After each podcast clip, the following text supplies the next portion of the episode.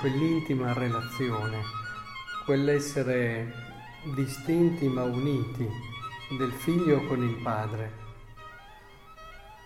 Oggi però vorrei soprattutto una, fare una riflessione su questo suo essere luce, come inizia, io sono la luce del mondo, chi segue me non cammina nelle tenebre, ma avrà la luce della vita. Fare questa riflessione dandogli un taglio particolare come ce lo ha introdotto la prima lettura e il Salmo responsoriale. Cioè Gesù ci insegna, è luce perché ci aiuta a vedere, a capire che il Signore ci è sempre accanto. L'abbiamo ripetuto, con te Signore non temo alcun male. Il Signore è il mio pastore, non manco di nulla. Su pascoli erbosi mi fa riposare, ad acque tranquille mi conduce, rinfranca l'anima mia. Mi guida per il giusto cammino a motivo del suo nome. E così tutto il Salmo 22, stupendo, è come un immergere il cuore nella certezza, nella sicurezza che non c'è minima cosa, minimo passo, non c'è un cappello che ti cada, per usare un'espressione di Gesù, che il Signore non lo permetta. Essere consapevoli di essere nel suo cuore, nel suo abbraccio, sempre, in ogni istante e in ogni momento è decisivo. Il brano della prima lettura è molto chiaro allora tutta l'assemblea proruppe in grida di gioia, benedisse Dio che salva coloro che sperano in Lui. È, è molto bello, in questo giorno si dice fu salvato sangue innocente.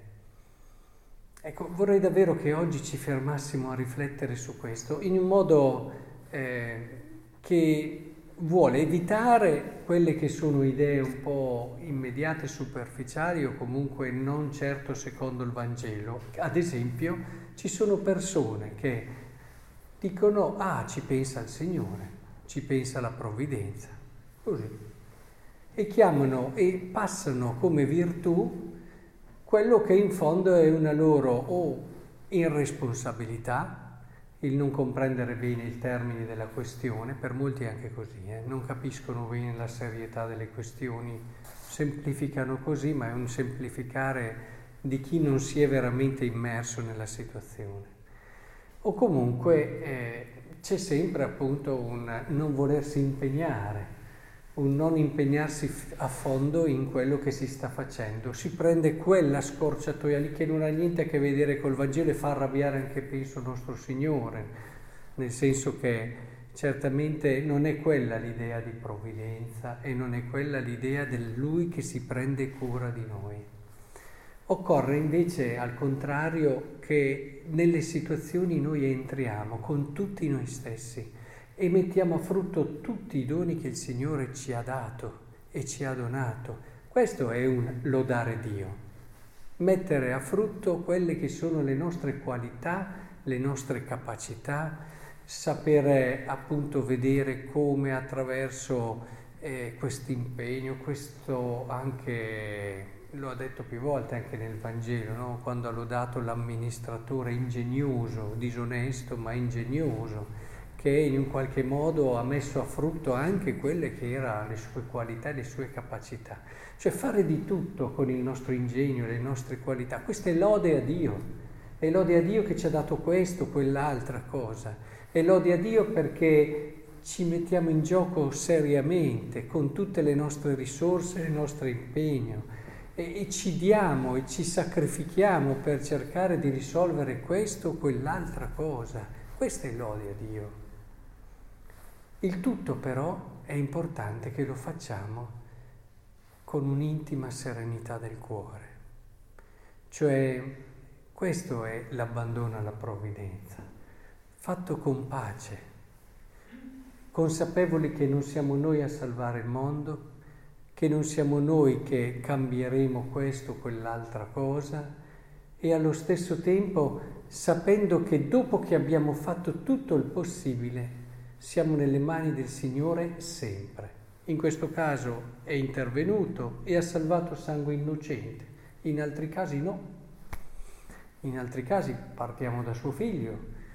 No, ma non perché non era provvidenza, ma perché era una provvidenza che al momento si faceva fatica a capire. L'abbiamo compreso dopo, che questo suo non intervenire è stata una salvezza molto più grande del salvare suo figlio in quel momento e introdurcigli un mistero ancora più profondo che ci conferma sul fatto che non c'è situazione nella quale il Signore non possa intervenire e non voglia intervenire come pastore e come padre.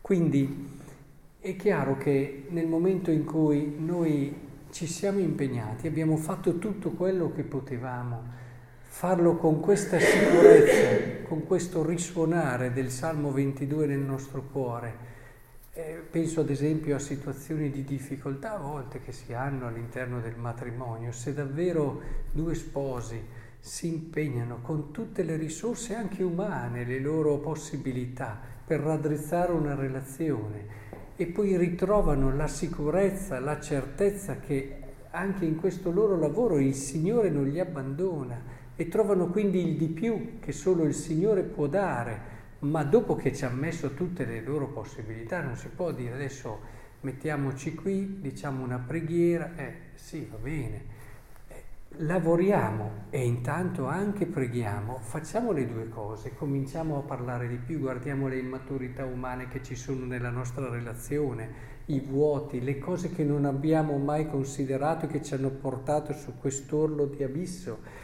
e così tutto il resto facciamoci aiutare allora dopo anche c'è anche la preghiera, che non è da meno, magari è quella che poi risolve tutto, ma senza esimerti da questo impegno, da questo lavoro. Questo vale per l'educazione, questo vale per qualsiasi attività e impegno, anche all'interno della nostra unità pastorale, nel nostro lavoro.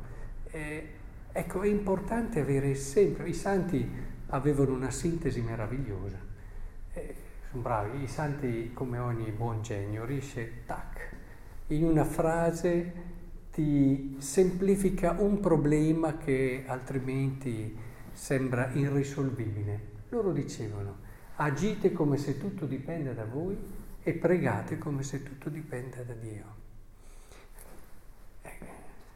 Eh, è la sintesi di quello che abbiamo cercato di dirci questa sera. E credo che davvero questo ci introduca nel vero senso della protezione di Dio. È così bello agire, mettercela tutta sapendo che però sei sotto lo sguardo del pastore.